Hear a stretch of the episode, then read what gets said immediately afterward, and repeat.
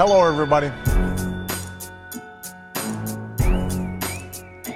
Hello, everybody. Welcome to the Unfiltered Supporter Show for episode 101. Hey there, Mr. Chase Nunes. Hey, Mr. Chris Fisher. Hey, did I Hey. just see you a little while ago? No, Oh, okay. uh, somebody else. Oh, okay. Wow. That guy was here early this morning. I know. I mean, because he is definitely not a morning guy.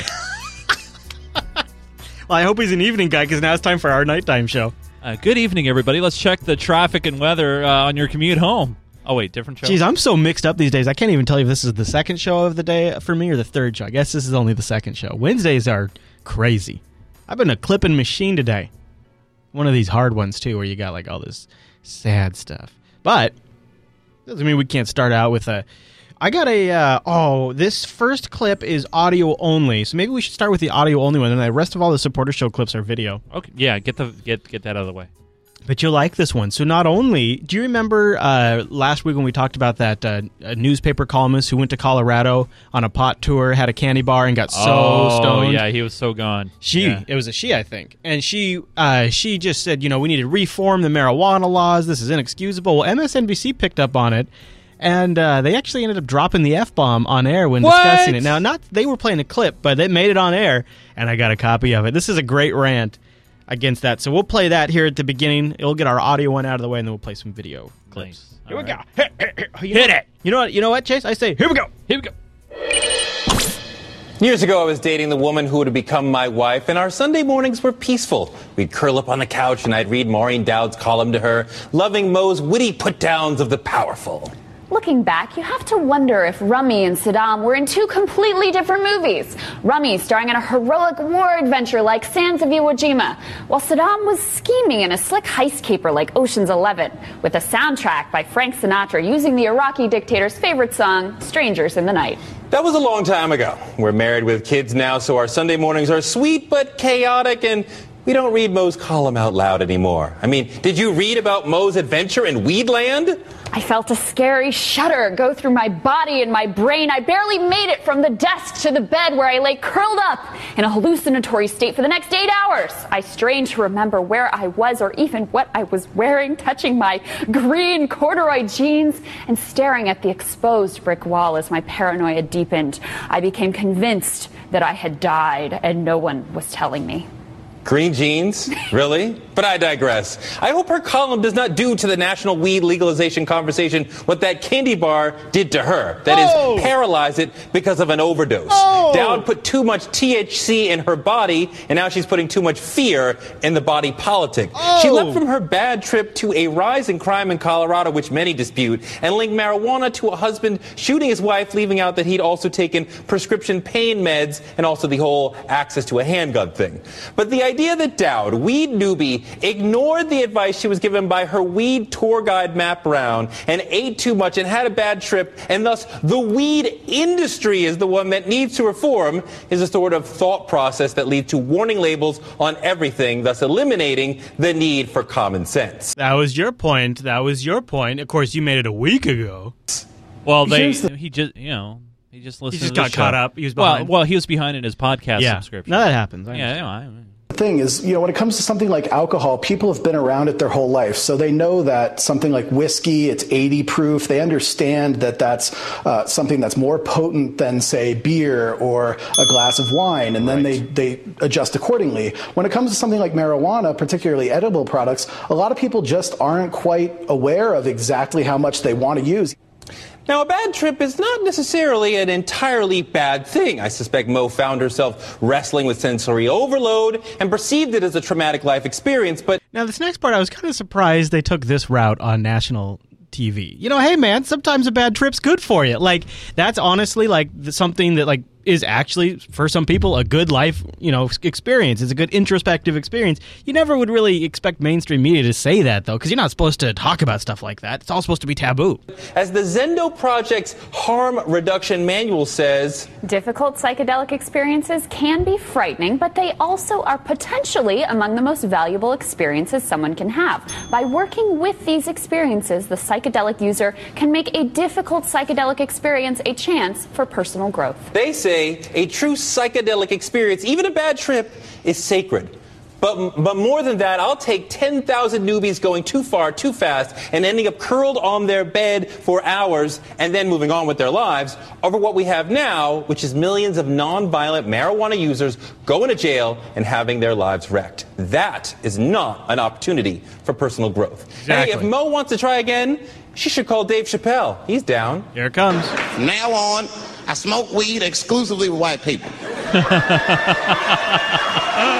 Calm down, motherfuckers. You win by default. You got good weed conversation. All white people talk about when they get high is other times that they got high. All right, that does it for the cycle. Now with Alex Wagner is next. Is you go. next.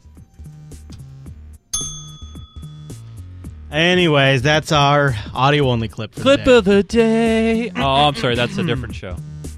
Do they still do that? I haven't listened to them in a while. My commute's yeah. really short. Yeah, yeah, they do. Uh, all right, I got one. One. We're gonna go. Uh, we'll stick here in the U.S. for a little bit. How about uh, FDA approves using radiation to sterilize your food? You want radiation with that?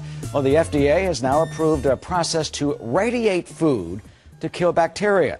But it seems the idea is also killing some people's appetites. Oh. Jonathan Serrie is live in Atlanta That's with my more screen. details on that. So we'll go to the show. So what are we going to get, Jonathan? Look at this guy. Look at this guy. It depends. well, Eric, the CDC estimates that each year uh, uh, foodborne illness causes one in six Americans to get sick and 3,000 to die. That's in just a year. So proponents say it's time to give food irradiation a serious look. Watch. okay. Treating food with radiation has been slow to catch on in the U.S., but Gateway America officials believe their new facility in Gulfport, Mississippi is on the cusp of a trend in preventing foodborne illness. Definitely life saving. I believe that we're currently saving lives now. The food, in this case raw oysters, is placed inside these large metal containers and then dipped into this pool of water. At the bottom of the pool is radioactive cobalt. The cobalt emits gamma rays, which kill bacteria, insects, and parasites without making the food radioactive. But irradiation still has its critics. Are we giving the wrong incentive to food producers like meat companies that they don't have to be careful about contamination and bacteria because they can just zap it at the end of the line? FDA No. officials insist food irradiation is not intended as a replacement for sanitary conditions. We expect food manufacturers and handlers to continue to, to follow good practices in terms of handling, temperature control, etc., with the food. And I believe if the consumer was informed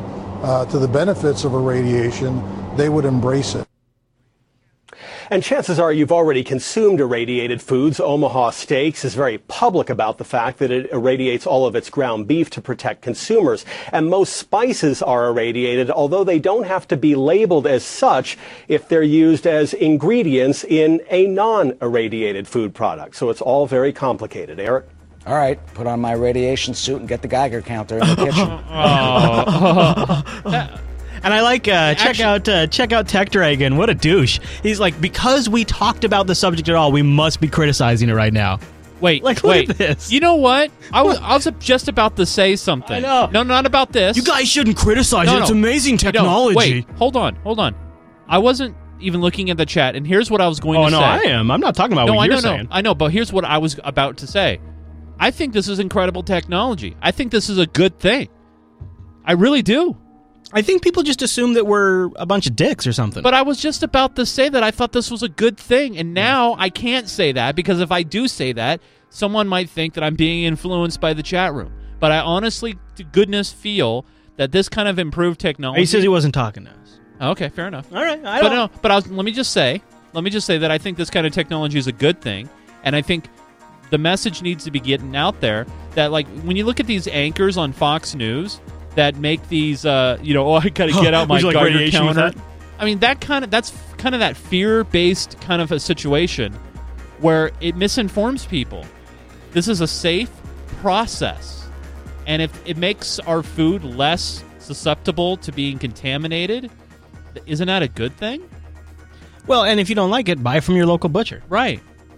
I mean, that's really what that's what it comes down to. Is if you want if you want mass marketed produce meat, then you know you should probably also want the safeties that come with that particular kind of product. They're I doing would it for a reason. I would want every sort of checks and balance and safety protocol in the food that I eat. Wouldn't you? Yeah. I mean, come on. Right on, right on. Oh, you know what? I do have a couple more U.S. of A. Uh, just because this one's a good one, and I think this is our one that people outside the U.S. would like to pick on us for. Uh, what do you have you noticed this damn militar- mi- militarization of our police force? Oh, oh yeah. Well, you know, like uh, that that awful shooting that happened in Las Vegas. Mhm. You know, the SWAT team got Mhm. called in. Mhm. Why are they wearing all camo? Oh, that's what they do now. Yeah. Well, this clip will go into that a little bit. Weapons, uniforms, trucks, even mine resistant vehicles used in Iraq and Afghanistan are seeing a second life in U.S. police departments. So she just said it right there, including e- even uniforms. Yep. According to the Indiana Department of Administration, last year alone, the state saved approximately $14 million, and this year it's set to save around 13 million. Indiana law enforcement officials say the new gear is needed to protect the public from increasingly heavily armed criminals. Joining us today is John Whitehead, president of the Rutherford Institute and author of A Government of Wolves, the Emerging American I wonder Police how he feels about it. Jeez. Now, according to these jurisdictions, using anti-mine vehicles, uh, et cetera, one officer offered this reason for for uh, their need for more sophisticated weaponry. Sergeant Dan Downing of the Morgan County Sheriff's Department stated, "The weaponry is totally different now than it was in the beginning of my career. Plus, you have a lot of people who are coming out of the military that have the ability and knowledge to build IEDs and to defeat law enforcement techniques." Our sergeant. So are they worried that veterans are going to form some sort of revolt and and and create roadside bombs and that the police force will A be fighting these veterans and B have to be defending themselves from IEDs? At the first part of the statement, I was it was sinking into me. Oh, they're going to explain the reason why they're getting this equipment is former military are going to come join the police force. Right, that's But what I thought they were gonna say, too. right. and, and then all of a sudden it starts continuing. I was like, yeah. no, that's not what it says. No, I thought they're going to be like, yeah, well, we have these people coming and they know how Yeah, to they use know it. how to use this yeah. equipment. no, no, we're No. worried they're going to attack us. Like that doesn't happen. Well, I think that's some good insight into wh- how they feel about the veterans right there. Downing's concerns legitimate, in your opinion, about returning veterans? Not what I see. It sounds like paranoia to me. It's like there was an Indiana sheriff, sheriff who recently said he needed an MRAP, which is the mine resistant armored protection vehicle, which is 25,000 pounds and 25 foot long and the, uh, basically a tank. That he uh, that America was in a war zone now. Uh, if that's true, then we're in a, we're in a bad state of affairs because if we're in a war zone, it means that the police are the military, uh, which means that uh, the American citizen are enemy combatants. That's the new paradigm, in my opinion. If, if that's the way the police are viewing this, we're in trouble. But no, I uh, working with military veterans across the spectrum, from the Air Force to the Marines. I don't see any of that. No, most of them don't own weapons, and many of them can't own weapons because the fact that they're they are uh, military personnel. We we had the case of Brandon Raub, a 26-year-old Marine who was snatched from his home by the Secret Service Department of Homeland Security because of his Facebook post, anti-Obama Facebook post, by the way. Uh, he didn't even own a weapon. They didn't have the, the wherewithal to even get a search warrant to find out. He was put in a mental hospital. We filed a suit and got him out. But, I mean, he didn't even have a weapon. And many of the Marines I know and people coming back, no, they're very pro-America. They don't run. And many of the crazy incidences that we've seen, bang, bang, shoot, shoot, and malls and stuff, they haven't been military veterans. So Right. uh, I see a lot of paranoia about veterans, and I don't like that. And I, if it's used as an excuse to arm police like they're enemy, you know, like the people in Afghanistan, then we got a problem. And you know what's going to be more interesting about that is some of the conversations we're going to get into in today's episode around the recent shootings and um, some of the new rhetoric that's being used. Yep. Oh boy, Woo, that's heavy. That's heavy. But man, I mean, I- we're seeing it all the time the militarization of, of police departments. Granted, they're picking up old equipment, but some of the stuff, some of their attitudes is being kind of, I don't know, glossed over a little bit. Gotta look out for that. All right, should we talk a little bit about big guns? How about some NATO war games? Russia and NATO are flexing their muscles by uh, showing off right Hey, next to each other. Hey, Chris, give these people guns. Just give them some guns. Just give them some guns. They need guns. You know, it's come out we actually have been providing deadly aid. Oh, that's weird. The United States is expanding its military presence in Europe, sending a pair of B 2 stealth bombers to the Baltic region. And Ah, they we have a few. part in the second major NATO exercise in the area in just the space of two months. To get more on this, I'm joined live by security analyst Michael Maloof, good afternoon Doesn't to he you, look like Locke from Um, Lost? It is just two months, as I just mentioned. NATO sending reinforcements to Eastern Europe. They include warships and fighter planes. Is this just show? Will they really use them? What's the goal here? Well, I think it's a show of uh, uh, force. uh, i- in, on the one hand, it's to, to engage in uh, exercises, uh, military exercises. It's to send a message more than to show armed might. And I think it, uh, it's a prelude to the United States come evolving a, a new policy approach toward Russia, uh, working with the allies to extend a, a perhaps a new defense line from Poland down to, uh, to Mhm. Azerbaijan. Mhm. And, uh, and uh, the, the idea is to try and protect those areas and, and, and show that there is a commitment. Now, I think that uh, because we lack resources in that region, it's, it would take a considerable amount of effort to uh, bring in uh, many military forces there. Certainly, the Europeans do not have the, uh, the uh, have not lived up to their NATO commitments and have not uh, uh, provided uh, the necessary uh, manpower and, and equipment and kept it updated. So it's all on us, and we're going to keep pushing it forward. Jeez. All right, Mr. Chase. All right. Well, we're on the uh, Ukraine and Putin area. Uh, guess who uh, got buddy buddy recently? One of my beer friends? Uh, your beer buddy, Putin. No, no. Actually, he's not my beer buddy. He's more my bear fighting buddy. Oh, that's right. And your golf buddy, and- Barry. And, yeah. Well, they got together. Well, actually, I played basketball with Barry. They passed notes in class, and then they uh, met up in at recess. Our top story this morning a possible diplomatic breakthrough in the crisis in Ukraine. President Obama returned home last night after his four day visit to Europe that included the ceremonies for the 70th anniversary of D Day.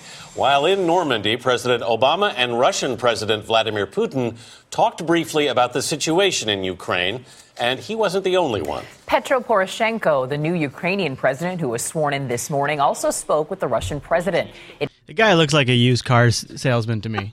was their first meeting since Russia annexed the strategic Crimean Peninsula. Chip Reed is in our Washington bureau with more. Hey, Chip. good morning. Chip. Well, good morning, Vinita. During the D Day ceremonies in Normandy, it appeared at first that Presidents Obama and Putin were going out of their way to avoid even looking at each other. It's high school all over again. But after a ceremonial lunch, President Obama initiated a conversation. It was brief and informal, but the White House called it a positive development. In France, to commemorate the 70th anniversary of the D Day invasion, President Obama and Russian President Putin met informally Friday for about 15 minutes. Now, what's interesting about this clip is you can see they're talking to each other. Uh, and I just always find it interesting whenever Putin speaks publicly, even when he's addressing an English audience, he has a translator. Except for when, obviously, I don't, I doubt that Obama's in there. Uh, what have you been up to? I don't think, I, I Uh, doubt uh, Obama's speaking uh, Russian. You know, how are your Knicks doing? Maybe Obama knows a little Ruski, but I don't think so. He might. He is a constitutional lawyer. No, the way what he would do, you see, is he would have. That, I don't think that translates very well. He would have that. President con- Obama and Russian President Putin met informally Friday for about 15 minutes. It was their first meeting since the violent conflict in eastern Ukraine began. A senior White House official said President Obama told Putin that de escalating tensions depends upon Russia ceasing support for separatists in eastern Ukraine still and Obama stopping there. the provision of arms and materiel across the border. The What's- president what's said this? Friday about his relationship with the Russian leader. Uh, we generally have a business-like uh, relationship He's a bit of a dick. and uh, are very candid and blunt with each other. He tells it like it is. He says when we're screwing up, and uh, I just nod and they say, "Okay, Vlad." I just decided to buy him a beer. Uh, there are areas where there has been great cooperation between the United States uh, and uh, Russia, Like our space Uh, program? on this particular issue of Ukraine. uh, I we- think he was referring to when uh, Russia came in and saved our ass on the whole Syria thing. Oh, oh, we were about to. all, all that thing. Yeah. yeah, yeah. We have a deep difference. Putin also met with Ukraine's president. Now look at Putin. So this is the new Ukraine president, the used car salesman. Look at Putin's expression there. Like Putin is like this guy. Putin, you know what Putin's thinking? This guy looks like a used car salesman. You, go, you, you, your sir are small. You look like you sell used cars. You, you President elect Petro Poroshenko, a billionaire businessman who's accused Putin of fomenting the violence. Hey, wait, stop for a minute. Look at look at Putin. He just Do- he's not the- having oh, it, man. That guy in the center uh, on that previous Yeah. clip there, He looked like he uh, was wearing Google Glass. No. It looked like he. No, he's the finance manager. So like, uh, so this guy's selling the car, and then he's like, "Well, let me. All right, Putin, let me take that back to my finance manager." Yeah, see, that's the finance Yeah, manager. know, you but can he tell by the look- bow tie. But, look, look at his. It looks like he's wearing Google Glass. Look, everybody's got. Look at everybody's got flags on their lapels. It's not even just a But, U.S. but thing. why is he wearing a bow tie? Because he's the finance manager. They're making up a deal on so- Putin's new rig, and then he's going to go back to that guy. And he's, So he goes back to him and he waits like two hours. And Yeah. he comes like he goes, all right, listen, we Right, weren't here's what able we to- could do. We couldn't work out the the exact terms, but here's what we Right. can do for you. and let me see. Like, if I do this, and then you just sign right here, Mister Vlad. You can take us right off the lot right now. Met with Ukraine's president elect Petro Poroshenko, a billionaire businessman who's accused Putin of fomenting the violence by supporting the pro Russian insurgents.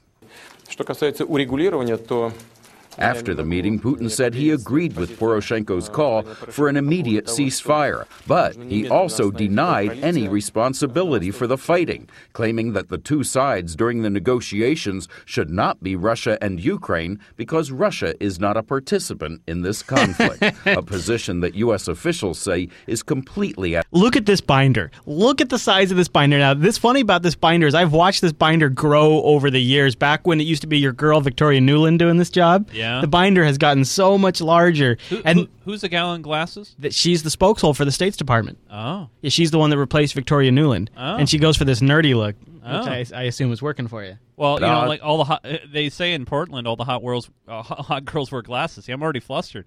with the facts. I think there is a great deal of hard, hard evidence that Russia Sure is. is. involved, deeply involved, uh, with the separatists. Um, we have long seen credible reports of Russian soldiers operating without insignia in Dude, we saw pictures on Twitter, and that's actually literally what she's referring Yeah, to. Yeah, that's Ukraine.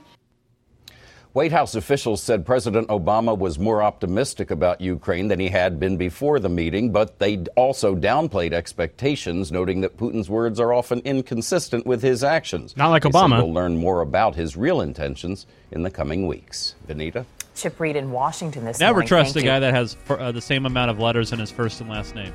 I like that. Like you, know, you can't trust what Putin says because he'll say one thing and then he does something else. Not Obama though. Obama always follows through on what he commits to. By the way, I, I tossed up a softball. You missed it. No, I got it. You know, No, no, no. But what, what's my name? Chase. How many letters? Nunes. I know. I got it. I got it. I got it. I got it. Fair enough. Uh, you know, do you think Putin's going to be upset when he gets that new car home and finds out it was actually American made and he didn't know? oh, well, he's going to get real upset when that extended warranty that he purchased doesn't come through. So here is. Oh man, we got. Okay, okay. We'll we'll end on a good note. Um, High notes for the show. Here's what I love about this next clip. All right. There is a tried and true maneuver that's so tried and true. There's actually been a couple of TV series that have incorporated into the storyline. Oh. Uh, West Wing famously did it, and there's another. Uh, uh, uh, oh, uh, House of Cards did. I think season one, where when when the when the press is not following the storyline that the White House is putting out. Oh, there's a right. maneuver that it's sort of a last ditch thing that's easy to schedule in the books that the president can take. And every president has done this. Sometimes they do it multiple times. Obama has done it twice in the last week, and they go for a walk.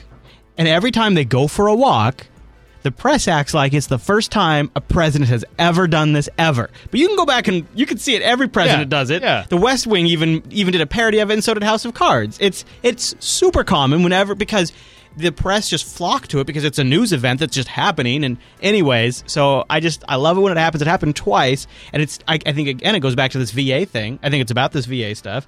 And here we go. Well, the president attracted another crowd on Monday when he suddenly left the White House. What? Bill Plante has covered five presidents, but he has never seen anything like this. So he's covered five presidents, but yet he's never seen anything like this. Judging by the age of this guy, it looks like it started with Eisenhower. Yeah, he actually just celebrated like like like 30 years with CBS or something Oh like that God. just recently. Uh, and of course, he'll wrap the report by talking about all the times he has actually seen this. So why Charlie Rose starts it out like this, I don't know. Uh, let's just play it again for our memory, so that way later when he ends the segment talking about how he's seen it before, we'll realize Charlie was completely talking about nothing. Well, the president attracted another crowd on Monday when he suddenly left the White House. Bill Plante has covered five presidents, but he has never seen anything like this. Bill, good morning. Good morning. Well, I was just minding my own business, walking down Pennsylvania Avenue with a grilled cheese sandwich on my way back, and suddenly there's a big crowd coming at me. Uh, looked more like New York than D.C. And then I saw Secret Service motioning people aside. Yep, it was the president out for a walk again. Politicians sacrifice a lot to live in this exclusive piece of real estate. But once they get in, most are eager to find a way out of the bubble. I don't get a chance to take walks very often. Secret Service uh, gets a little stressed. Uh, but every once in a while, I, I'm able to sneak off. You know, uh, the, I'm, I'm sort of like the circus bear that kind of breaks the chain. So, Chief of Staff Denis McDonough suggested an afternoon coffee break. And without telling the press or most of the staff, the Commander in Chief walked a block and a half to a nearby Starbucks. He told a staffer on the way out, the bear is loose again. How old are you, Cora? Seven. Three weeks ago, he surprised tourists on the National Mall, Oh my gosh! choosing to walk rather than ride to a meeting at the Interior Department. This Washington, D.C. Little League team wasn't expecting the president either, even though its roster included White House Press Secretary Jay Carney's daughter. The president made a surprise visit on his way to a recent fundraiser to take pictures and toss the ball around. And this president is hardly the first to get Oh. White House cabin fever. No? Harry Truman went out for a Oh! long walk most mornings at a faster clip than the reporters who trudged along. Most mornings, oh. Dwight Eisenhower, like most recent presidents, fled the White House for the golf course whenever he could.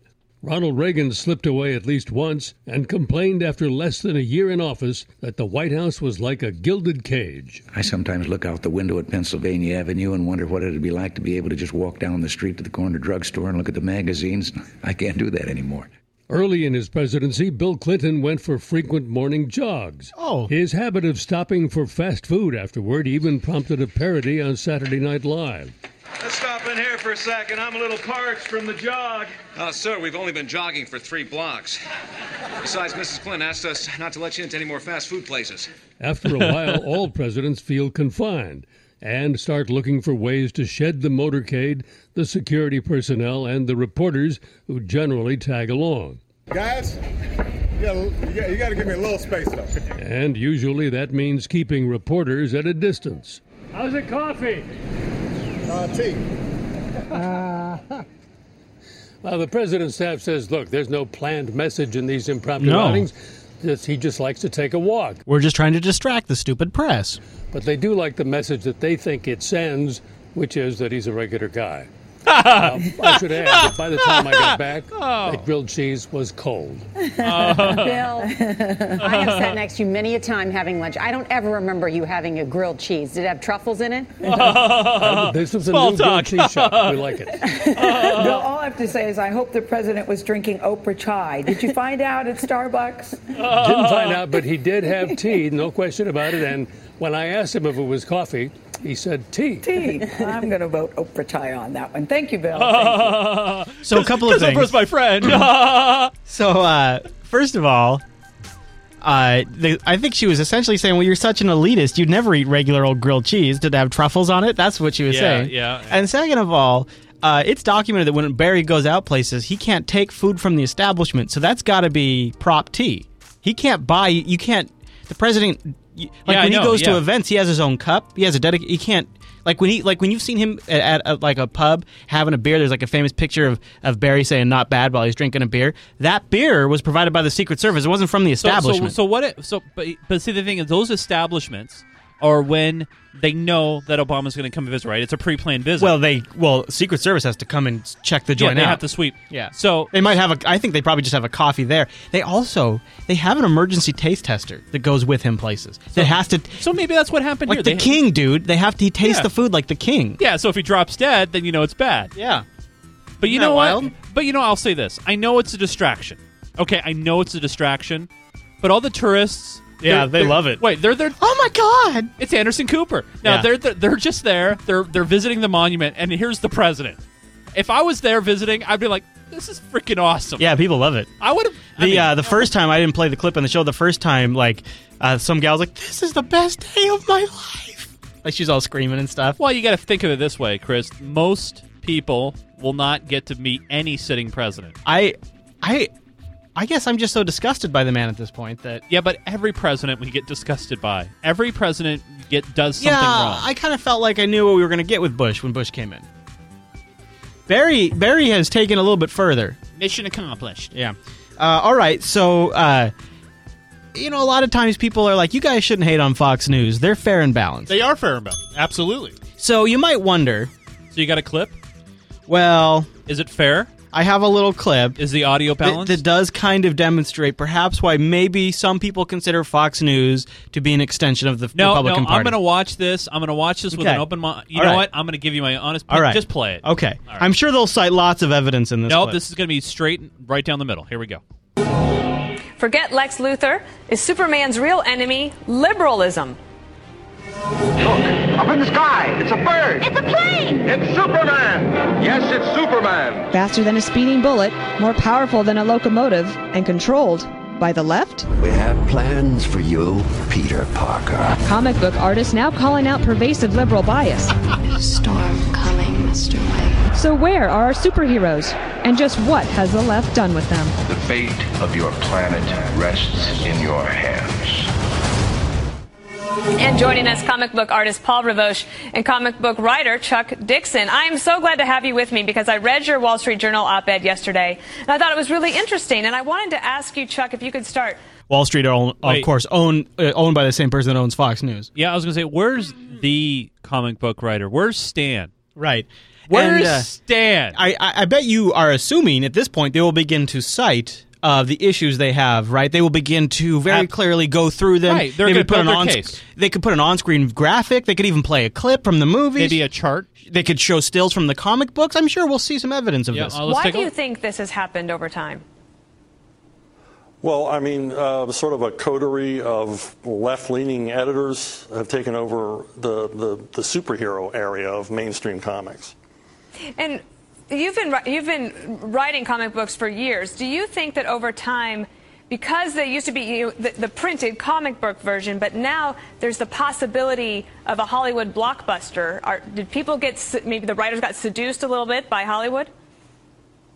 No, I don't, I don't think so because the movies, for the most part, don't reflect what's going on in the comics. They're not, you know, there's no radical turn toward uh, an, uh, any kind of political agenda in the movies, but in the comics, there certainly is. Wait a minute. So we opened the clip by complaining about liberal bias in the movies because of Hollywood, but now this guy just said, "Well, no, No, the, no, the liberal only- bias is in the comics, it's it's not in in the, the movies." All right, so he's he's got sh- it backwards. No, He he has totally just botched the entire setup because they're talking about the movies because her pitch is they start good in the comics and then when they go to Hollywood they go liberal. That's her whole thesis, and he just botched it because this guy, you could look at him, he's stoned out so, of his head so or whatever is, is did. the producer yelling in her ear, bring him back, bring him back? well, now she's got to shift gears here. And Paul, have you noticed that too when it comes Go to the other guy. Go to the other guy. Uh, to your work? Go to the other guy. Sure. Um, I've noticed a really big change since the comics of my youth, and uh, there, there isn't much of a conservative voicing in mainstream comics. And uh, in the field of graphic novels, it's somewhat the same, although there's a couple of exceptions. And we've just released uh, a graphic novel edition of Amity Shlaes's bestseller. Oh, and Ah, what we've just plug. realized is this is actually about a new conservative comic book graphic novel that's being launched. Oh, so this is The Forgotten Man. It's called the Forgotten Man Graphic Edition. It's a 300 page book that will appeal to conservatives. Now, Chuck, when you th- think back to you know how maybe how things started. So he gave her a total non-answer with just a plug. She he didn't even answer her question. He just plugged the new book. What, what do you think really changed in terms of the moral equivalency that now you start to see in some of uh, the superheroes that we didn't ever see before? Well, I mean, it was. What is she referring to, by the way? I, mean, what is what is the liberal bias? I mean, it, generally they're fighting super, the other super bad guys and aliens. They don't generally. I mean, I can't think of one time Iron Man talked about politics. No, I don't remember that happening either. I watched I watched the new Superman movie. I don't remember. It must have been a different edition. I guess. is obviously uh, an idea they came up with, a direction to take, where the heroes aren't as heroic as they once were. So, because the heroes are not as heroic as they once were, they therefore have a liberal bias. and uh, and you know clearly driven by some sort of a political agenda, um, uh, and in a lot of cases, you know, critical of American policy or supporting one politician over another. Are they complaining that they're not propaganda pieces enough for the military-industrial complex? I mean, what is he saying I here? know.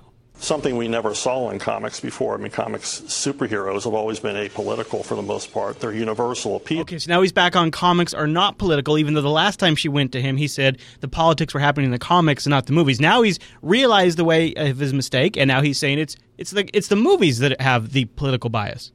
so that they reach the broadest audience. Uh, this direction sort of alienates a large part of the audience. So, Paul, what you were describing with the new book that you have, if you are a comic book enthusiast and you want to try to find that, um, what's the distribution like? Do, do you find that there's also some discrimination when it comes to that too? I'm sure she's hoping he's about to say please, yes. please, please say yes. Please say yes. You mean distribution of the graphic novel? Of the Dana? book, yes. Yeah, I've- I've- because it's a conservative story. Right. I'm sure the Hollywood machine has been keeping you down, right? You haven't been able to sell your book You've been because of the liberal bias. and everybody's been saying no to you. You've right? been, you know, sure these liberal books, these liberal comics, they sell like crazy. And they but make right to the movies. your conservative comics probably just had nobody will sell it, right? No one likes you. Yes. Um, no, I think that they're re- it's readily available on Amazon and the regular outlets. It's just that it's kind of an exception. I think that conservatives haven't realized how wonderful the cartoon medium is.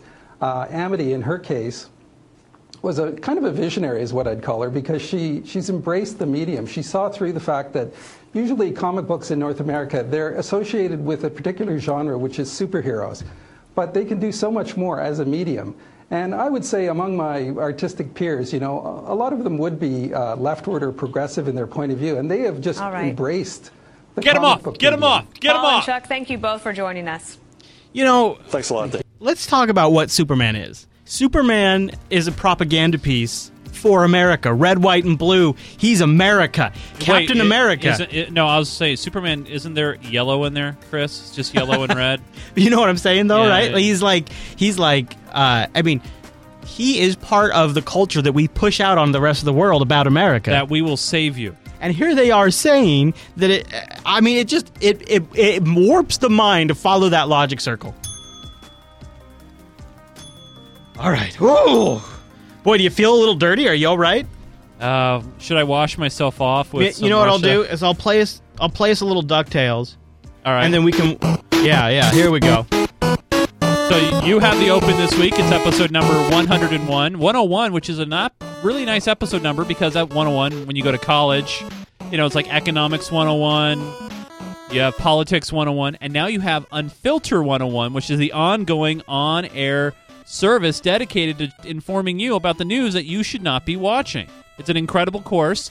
Uh, we have it in many different subjects and levels. All right, so that wraps up the supporter show. We're gonna go into the main show now, and uh, I just, pff, just, if you guys want the video version of that, all of it's gonna be in the BitTorrent sync for the supporters. Oh, yes. Yeah, I know. I've heard the floppy drive version of this.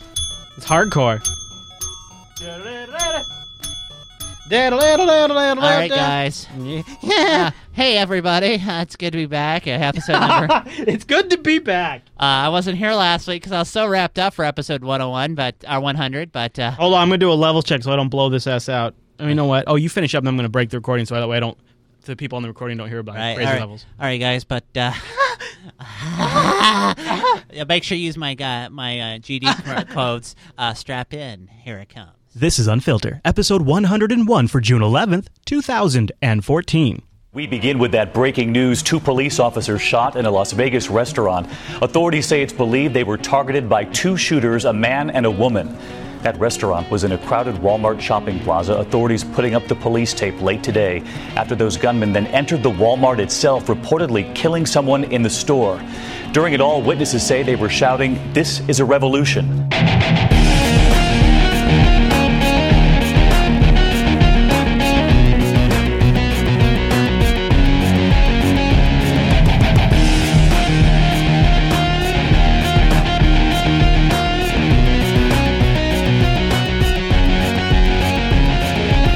Welcome to Unfilter, episode 101 of Jupiter Broadcasting's weekly show that's distracting you from all of that TV you shouldn't be watching.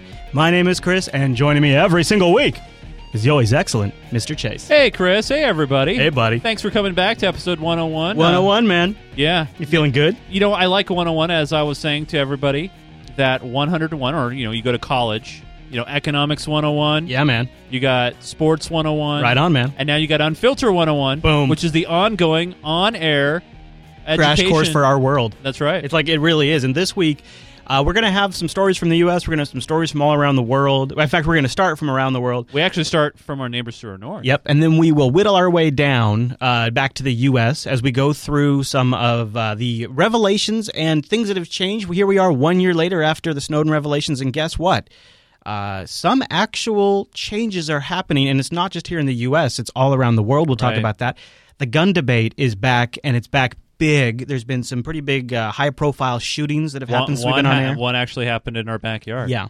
So we'll talk about that a little bit. And uh, we got a couple of other things like a drone update and some other goodies Yeah. thrown in there of the edible variety, you might say. so, Chase, where do you want to start? You want to start with our, uh, our, our Snowden inspired changes? Yeah, let's what's happening in that department? Did you hear about Vodafone, my friend? Vodafone is a Canadian carrier of cellular. Well, they're not just Canadian, Well, actually. yeah, They're- but th- th- this story comes out of Canada, though, right? Vodafone. The company has just revealed the existence of secret wires that allow government agencies around the world to listen to all conversations on its networks. Shocked. Vodafone doesn't operate within the U.S., but with just about 420 million subscribers in 29 different countries, it's the world's second largest mobile company. So, how does this work? Well, the company says wires are connected directly between its network and the host government, allowing the government spy agency to easily listen to live conversations and even keep tabs on the location of customers. No. Now, most of the 29 countries that Vodafone operates in need a warrant to intercept communications, at which point they can access those wires on a case by case basis. However, the company has revealed that in about six unidentified countries, authorities have a direct permanent link to user communications without the need of a warrant whatsoever. Oh. Vodafone can't name those six governments because the countries have laws prohibiting disclosure of surveillance methods. Today, the like that? corporation published its Oh, first ever transparency report where it wrote, Our customers have a right to privacy, which is enshrined in international human rights law and standards. Respecting that right is one of our biggest priorities. However, in every country which we operate, we have to abide by the laws of those countries, which require us to disclose information about our customers to law enforcement agencies or other government authorities. Whoa, the company wait a says minute. balancing the two has been quite a dilemma. Is this new to you? No, no, no. But what I'm saying is, all right, no, it's not new to me. But the part that's interesting is you got Vodafone saying, "Oh, we have to respect the laws of the countries that we operate in." Fine, I get that. But the law doesn't dictate that you have to provide them with a direct pipe and feed. Well, it does in some countries. Really? Yes. Like, so I thought they have to provide them like with a portal or well, you know, it- it- a- I think it, I think part of it comes down to what the requirements are for the area, but also like at a certain scale, it just becomes cost prohibitive for Vodafone to do it any other way. So right? they just said, "Here, here, take the if fiber." you want every call, if you want everything, like it, they would, that would be too costly for them to manage that for you. Yeah. Right? That's true. Uh, and that's why it's finally decided to break its silence with this report, which is the most extensive and comprehensive survey on how governments monitor the conversations of their citizens. Now, here's what I think is interesting about this: is they. Why did they do this? Why did they come out and release this report themselves? Why did they essentially blow their own whistle? Because they're tired of doing it. Do you think because they're doing it for free, and maybe the the governments are not char- giving them the money f- to provide that extra link? puts pressure on them on hmm. I was thinking maybe it's like to, to get ahead of internal whistleblowers that might feel like, well, boy, look at all the attention the Snowden revelations are getting, and so maybe they're worried that they were going to get, you know, they're one of the telcos that somebody would leak something, and yeah, so, but the other problem is, why would you want to potentially leak something like this and subject yourself to a potential lawsuit? I mean, you would think the company would then be like be very afraid of a customer group saying, "Hey, you're giving my information away without my permission." It seems like if you're going to do a release like this, you have to go through it and say, okay, now we can legally defend ourselves as being able. We have now done everything we are legally allowed to inform the customer. Yeah. it's almost like because they've come out and done as much as they legally can, they will almost be protected from that kind Right. of thing. Whereas Yeah. if it had been leaked and discovered, they wouldn't be necessarily. Yep. Uh, the other thing that's interesting this week, uh, from sort of a change in tone from the Snowden revelation, is Germany's spy agency has sort of just come out and said, yeah, you know those areas that all these conspiracy theorists thought were uh, secret monitoring stations for us to eavesdrop on you guys? Um, yeah, it turns out they were not only right, but we're going to go ahead and put a plaque on the building. While Vodafone has exposed foreign government sneaky surveillance, Germany has blown its own cover on its spying stations. That's right. In an attempt to create a more transparent spy program, today it acknowledged that six facilities around the country are, in fact, spy stations. But amateur sleuths long suspected the true identity of the sites, that the Federal Intelligence Service, or BND, denied it. The agency officially attached its logo to one site's entrances at a ceremony Friday, with the BND chief even posing for Aw, photographers. that's nice. The agency has sought a bit of rebranding following Edward Snowden's revelations about the NSA, insisting it follows the law and doesn't conduct unwarranted mass surveillance. So this is their new take. We're going to go out there. We're going to we're going to show the public that we're a part of their government and we're protecting them. So not only did they change in tone from denying these buildings exist, they actually sent their chief out there to pose with the plaque as they installed it on the building. Oh, gee. That's a pretty big change in tone, and I think it's to try to gain back a little public no, trust. no, no, it's a distraction from the real spy stations that are all over the country. Oh, You mean the ones that are up in space? Yeah. Speaking of up in the sky, we have a couple of drone updates, Chase. Drone update. And uh, the first one's one that's been sort of brewing for a couple of weeks. There's this memo uh, in in May. The Obama administration came out and said, "Yeah, we're going to totally show that to you guys. Um, yeah, we'll get that right over to you. Uh, just uh, come back soon, and uh, we'll have that for you." And then they've just sort of delayed and delayed and delayed, and it hasn't shipped. Well, it turns out that's because they just kind of have a few ideas of things they want to tweak before they let it out to the public. The Justice Department, Department of Defense, and Central Intelligence agencies are putting a little extra work into preventing the public from seeing the document outlining its legal justification for using drones to kill Americans suspected of terrorism overseas. Lawyers for the government told a federal appeals court in Manhattan that it seeks additional redactions in the memo to protect Oh. national security, to prevent damage to the government's ability to engage in confidential deliberations, and to seek confidential legal advice. In April, a three judge panel of the court ordered the memo released due to a Freedom of Information request by the New York Times and the American Civil Liberties Union. Lawyers for the Times and the ACLU said Friday that the government's continued delays regarding the document are cheating the public of a fully informed and fair debate over the highly classified targeted killing program. The FOIA request was made after two drone strikes killed three U.S. citizens. One in September 2011 in Yemen killed Anwar al Awlaki, an Al Qaeda leader born in the United States, and Samir Khan. The other one, uh, just a month later, killed Awlaki's teenage son, Abdul Raham, Rahman al Awlaki. Legal scholars and human rights activists have complained that it was illegal for the U.S. to kill American citizens away from the battlefield without a trial. So this memo is supposed to give the justification for droning those three Americans, and the primary defense the Obama administration is using is if we don't redact all this stuff, it will put a chilling effect on our frank discussions. Oh, of course. I mean, yeah. I mean, we got to be, you know, we got to make make keep America safe, Chris. Uh, I, I, I, guess it's one of these things where it was too much to expect that we'd actually get the full legal. I, it seems like if you are going to if you are going to authorize yourself to kill Americans without due process, the least you could do is release the legal justification for it. It seems like it seems like the fact that that can be a secret itself is is uh, um, unbelievable. It's un-American. It's unbelievable. It's just to me, it, it's dumbfounding. Well, what's more frustrating about it is America seems to be okay with it. I mean, you don't. Yeah, we just seem to be cool with the whole drone thing, don't we? I mean, really. Yeah. And I think it, it's partly because of the mainstream media where they don't cover a lot of these situations or they don't really cover them in much detail like we do. And then most people, they just they get their news from the 11 o'clock news and they go, oh, well, and it, they just gloss over it. No big deal. Yeah. And then, then no one cares. You think? You think? I think that has a lot to do with it. Well, as uh, the uh, you know the thing is, is there is now a drone industry for the military-industrial complex, and as that uh, like some of our confrontations in Afghanistan spin down, those guys need to sell their drones somewhere. So and guess where they're selling them to? Alaska. That's right. The unmanned aerial vehicle was created by a California company called AeroVironment. The company says it was awarded a five year contract with BP. Now, the drone is called the Puma AE. It has a nine foot wingspan and can fly for three and a half hours at a time at 200 to 400 uh, feet above the ground. AeroVironment recently released a press statement, also to RT, saying in part, thanks to the FAA's rigorous safety focused certification process for unmanned aerial systems, BP and AeroVironment have launched a safer, better, more cost effective solution for managing critical infrastructure and resources. The Puma AE is already being used by the military.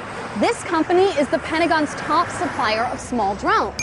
However, with the war in Afghanistan coming to a close, the company has seen a major decline in sales. So now it is pivoting its focus to the commercial world. Also new this month, the FAA has established a third testing site for the use of commercial drones in American airspace. This one is located in Nevada. Test flights are expected to begin later this summer at a privately owned airfield just north of Las Vegas. This is just the latest step in the FAA's plan to address the issue of unmanned vehicles taking to American skies. Congress has set a deadline for the FAA to develop regulations for commercial drone use by 2015.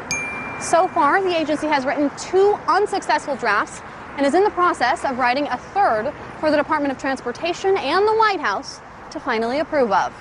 Reporting in Washington, Megan Lopez, RT. Thanks, Megan. But you know the problem with this, Chris? Hmm. This is going to take away jobs. You're right. Well, so will automated cars. So will robotics on the uh, No, manufacturing I mean, line. you think about it. Right now, there are probably two or three guys that drive up and down the big BP Right. Alaska pipeline. At least, dude. At least. Yeah. And how, how are the drones, by the way, supposed to check underneath the pipes? Like, how do they. Yeah, I, I could you just could you, you? I guess you couldn't fully replace on the ground. You'd have to. can't. I guess it would just be well. I'm These sure are visual over the air. Yeah, and I'm sure in Alaska there's some very challenging places to get. Sure, to. of So, course. I, I, you know, the thing about drones is it's kind of like a lot of other technology. There's a shit ton of bad uses and there's a shit ton of good uses. Right, like for example, we've talked about this at nauseum. We would love, uh, you know, pizza delivery by drone. Thai food town. drone. Yeah, Thai food drone. Condom drone. Gonna get.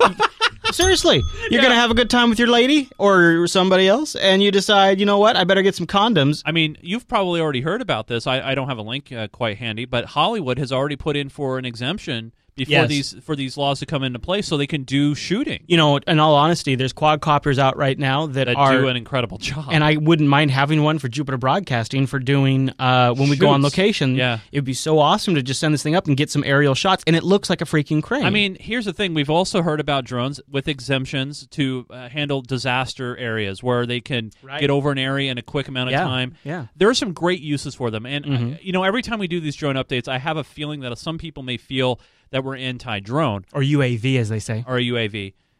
You know, I have a friend of mine who flies, you know, uh, choppers and quadcopters, uh, you know, that sort of thing. I know somebody who flies flight simulators. Oh, I know. Be careful.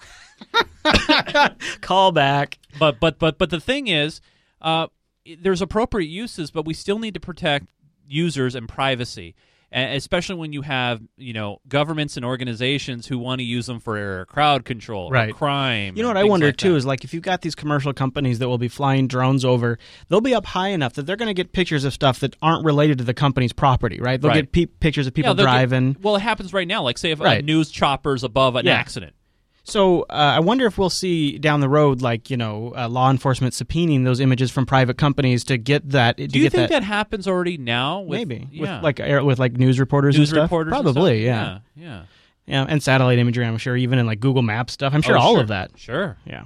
Well, Chase, before we get into some of the uh, heavier topics this week, I want to thank our unfiltered patrons. That's how we're funding this here show. Bum, bum, bum, How we- how we doing over there, buddy? Well, I need to pull that up, but I know that we had last time I checked 269 Yep. awesome patrons. Bum, bum, bum, bum, bum, bum, bum. 25 98 34 we hit our big goal last week of Yep. 2500 which was phenomenal we were able to leak out what our future plans of the show And might I, look you know what? I I'll give a little update on that. So Ooh, this updates. this week, the clips that we have from this show, ninety percent of them were used, were were captured and cut using my new mobile powered setup, all Ooh. done on Linux on a single laptop. and, and was it faster easier for you or Um, how was it I would say it was actually no more faster or slower because I've kind of been setting it up over the. So I, one of the things we want to do on the Unfiltered show is eventually hit the road and kind of give you guys a perspective of some of these stories from different locations outside the studio, Now- and then eventually maybe one one day down the road actually head over across the pond and get an out of the country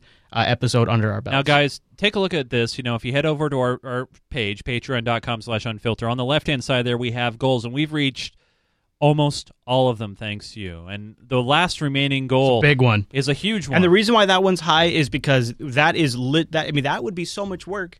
And honestly, we would have to be able to make that work uh, financially feasibly for us, just in terms of our time commitment to that. But we do. Our next milestone is unfiltered twice a week. This show was born when it was conceived. When Chase and I were making show babies one night, we originally envisioned this being a two to twice a week show. From day one, it's just Yeah. It, it it is so much work to make one episode that the idea of making two episodes, I mean, that's a big milestone for us. Yeah. But you can help us reach there by going over to patreon.com slash unfilter.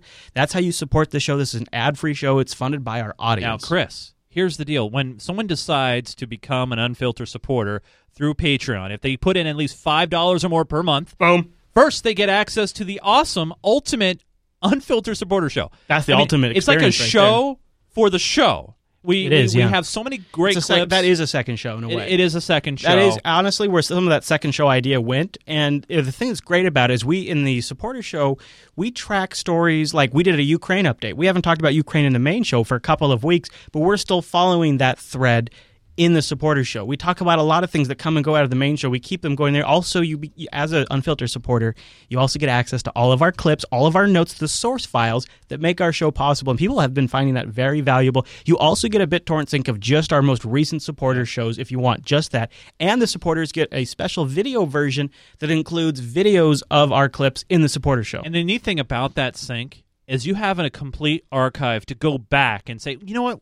Weren't they talking about that back on episode 90? And you can go back and you can see that entire catalog. We've been doing this Yes, sir. since the NSA big leaks back in what, 56? 54, we started the sync up, and it's all in there. It's all there, you guys. Now, one other thing we need to mention. Yeah, it's limited time, too. We have a week left, and we really want to make sure we hit the goal because all you guys who want these, we want to make sure that they are printed. It's an episode 100 limited edition hoodie or t-shirt. We got long sleeve, short sleeve. I like the I like the colors on the long sleeve. Check that check Yeah. out these different grays You know, and you know, you know what I got? I got the charcoal long sleeve. Yeah. I think that's the hottest Kind one. Kind of digging the red tee though. Oh, isn't that hot too? Yeah, so go over to teespring.com slash unfilter100. Six days, six hours left. 96 towards our goal of 133. We need to get to 133 to unlock that. Yeah, we got to get that done in less than a week, and then all you guys. Now, by the way, if you are a patron swag supporter, Mhm. uh, You should already buy if you haven't gotten a receipt for your shirt. You should have it already. You need to let Angela at JupiterBroadcasting.com know because we've Yeah. already hooked our unfiltered. Sw- uh, anybody who's become a, a patron unfiltered swag club member has already got their swag order. already it's in. already And- locked in for them. And just to let you guys know, we're still working out the kinks, but once we know the system's solid and works out well, we might open up a few more Eventually, it's going to Yeah. take time. We got to Yeah. balance that. Yeah, exactly. So we'll see, but uh, you can grab yourself. Whoa, hi Ow, there. I you all right? Teespring.com slash unfilter one hundy. And uh, we'll have that up for six more days. And then after that, it's gone. It's And gone? Patreon.com slash unfilter is how you keep the show on the air and help us right. get to our next milestone. Yeah. And Wouldn't don't forget to it check out the exclusive content over there. Wouldn't it be cool to do this twice a week? Yeah. Wouldn't that be? I mean, There's definitely think- enough show. And let me let me just say one last thing about that. Yeah, man. Is all right. So remember, was it episode ninety nine? We had Snowden in the interview with Brian Williams of NBC News. I think so. Okay, and he was just going on the air with the with the thing while we were doing our thing. Oh, yeah, yeah. So imagine for a minute, you guys, we did the show say on Mondays and Thursdays, or Mondays and Fridays, or whatever, or Tuesdays and Fridays, whatever whatever days work out best. We could have done an immediate follow up, immediate within a day, mm-hmm. but instead we had to wait the entire week. And I know There's news always stuff like that. There's Changes. always stuff like news that. is always fluid. So thank you for supporting us, you guys. Really do appreciate that. So let's talk about these. Uh, the, the probably the most ho- high-profile shooting that happened recently. This the uh, the husband and wife couple in Las Vegas Wow. who shot the police officers as they were eating lunch. Yep. Uh, I, I believe it was Amanda and Jared Miller are their names, and uh, it's kind of a kind of a horrible story. It's sort of the worst case in all in all aspects, in the way it's being played up by the media, and also just the brutality in the way it happened. So I'll recap the story for those of you who maybe are not familiar with all of the details. New details about the radical young married couple who walked into a pizza parlor this weekend, ambushing and killing two police officers at point blank range. We're now learning more about who they were and the possible warning signs that this was no ordinary husband and wife. Here's ABC's Ryan Owens on their mission to start a revolution and the message they left behind.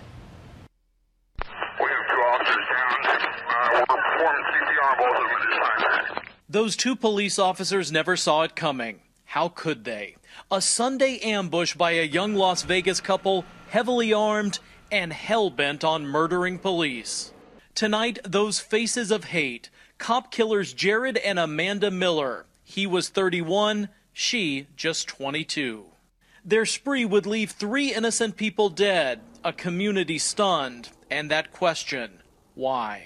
We believe that they equate government and law enforcement uh, fascism and those who support it with Nazis. At 11:22 Sunday morning, the Millers ambushed those two police officers at this pizza restaurant as they ate lunch. They executed both men, then draping their bodies with a "Don't Tread on Me" flag, penning a swastika on them, and a note that read, "The revolution has begun." I saw their gun in their hand, and uh, he just told me to tell the, the cops that it was a revolution. The couple didn't stop there. They took the officers' guns and ran to this Walmart. A whole bunch of people start running towards the back, like the, the main exit or the emergency exit. Five minutes later, at 11:27, they shot and killed an armed civilian who confronted them. Then, as police moved in, the couple carried out a suicide pact. And actually, just as kind of an example of how these stories are very fluid while they're developing. Yeah. Uh, the the uh, the man was actually killed by the police, not by uh, the- Right, yeah. They, they thought for a moment, but yeah, but yeah. They actually, we even have it in the show notes. They l- released the, the footage of it, which was very odd. They don't normally do that. Um, so I, I, I don't know if you caught. I mean, obviously, there's a lot of things being dropped in there. Uh, Revolutionary was dropped a couple times. We got the Nazi thing in there.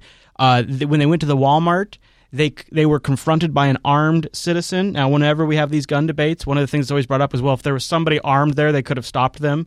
We need more guns. Well, now they have. Now they can say, well, yeah, well, there was somebody armed at the Walmart. They didn't stop him. I just thought that was kind of interesting. that was worked in there. Um, and there was obviously warnings, uh, warning signs. Uh, the Millers were posting all kinds of crap publicly, like on their Facebook page. The couple's postings on social media are filled with Second Amendment patriot rants against what they call a fascist government. This is obviously uh, being set up as they have a very strong political lean, and and it does indeed sound like they were. Uh, there was also rants on YouTube.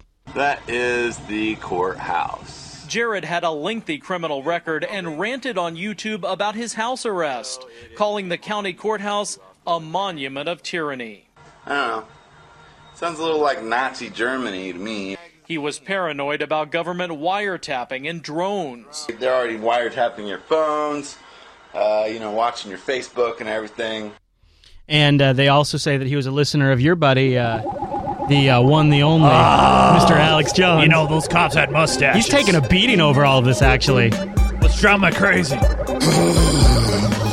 What's driving me crazy is that photo right there. Zoom in on that. It's one of those cops in a black uniform with a mustache. And you just look like an absolute clown freak that works for murdering terrorists that jack our food and water. I think you're a big joke. oh, you got a mustache. I'll just worship you. As long as you got a mustache, it's okay. Nothing against mustaches.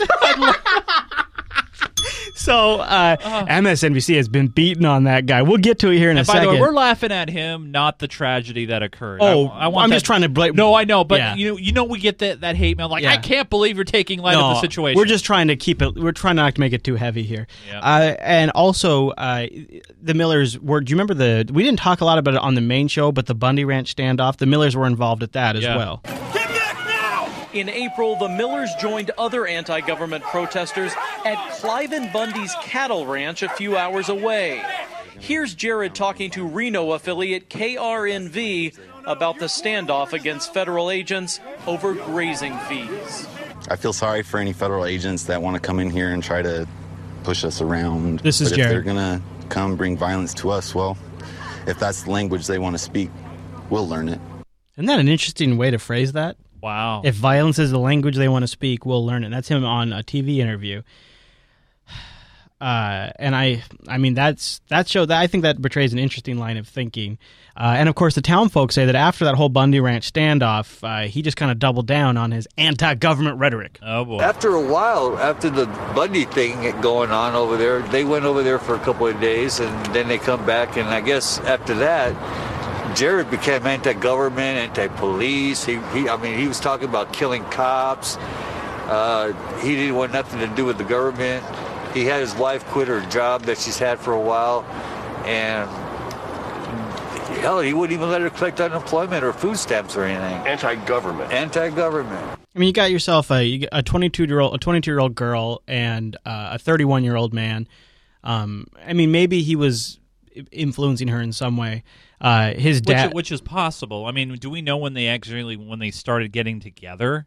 I don't know. I mean, no. man, I mean, she's No. just probably out of high school, perhaps getting influenced by this guy. Who knows? So, I mean, to me, uh, to me, it seems clear that these in, these two individuals had serious psychological problems. Yeah. Um, and that you know the fact that they had these views, they took them to an extreme because of these psychological problems. However, MSNBC would have us believe that it's not that they had individual psychological problems. It's anytime we speak ill about the government, it's if you are on the right, you are responsible for this. If you criticize drone strikes, you are responsible for this. He's not loony. This is a culture that reproduces a pathology. Anti statist rhetoric leads to these vicious consequences. Yes, I said it. There's a correlation between the two. Anti-statist rhetoric leads to these kind of consequences. Now, this is a guy on the Ed Schultz show on MSNBC saying that when you speak out, anti-statist rhetoric is what's causing this. Yes, I said it. There's a correlation between the two. And until we take that seriously, all of this vicious rhetoric that we hear out here, all of this assault upon the president and the state and the legitimacy and authority of it, So when I say Barry, I'm encouraging this, right? Because I'm assaulting the president. it has to be taken into consideration here before we engage in such actions that will then really contradict the very country we claim to love. Another neighbor said that Jared Miller spoke of overthrowing the government often. Jared was a very controlling man. Always wanted to talk about overthrowing the government, uh, how Obama is, uh, he's disgusting. I would not necessarily disagree with that myself. I would. See what I mean? You ain't got to be a genius to figure out the correlation between the two. Of course. At this point, the motive of the shooting is not entirely clear to law enforcement. No. Officials did say they believe the swastika was a symbol equating law enforcement to fascism. We don't necessarily believe that they are white supremacists or associated with the Nazi movement. We believe that they equate government and law enforcement uh, fascism and those who support it with Nazis. That constant drumbeat from our neighbors to the right who consider government the problem and not the solution, who are constantly delegitimating and vilifying elected officials, who are constantly holding those that they disagree with in, in uh, the kind of most ridiculous and disrespectful light. This is the consequence of your behavior No. and your belief. No. Reports show this shooting may have been a show of violence against the government. I think it's fair to call this event an act of domestic terrorism. And uh, this is the part that the uh, liberal media, let's call them that, is really pushing for. In fact, they even asked John Boehner, John Boehner, do you believe this was an act of domestic terrorism? And when Boehner wouldn't say yes, then they slammed him on air for saying, look, he won't say it. He won't admit it because he knows they're affiliated with the right wing and he won't say it. It's awful. Talk It's about totally politicizing a tragedy. Yeah, and it shouldn't be that way. We should be talking about the officers who lost their lives. We should be talking about the victims. We shouldn't be politicizing this And at your all. an- Chase, your anti-state rhetoric right now is is is encouraging more people to go out on shootings. You just did it right now, according to that guy. Wow.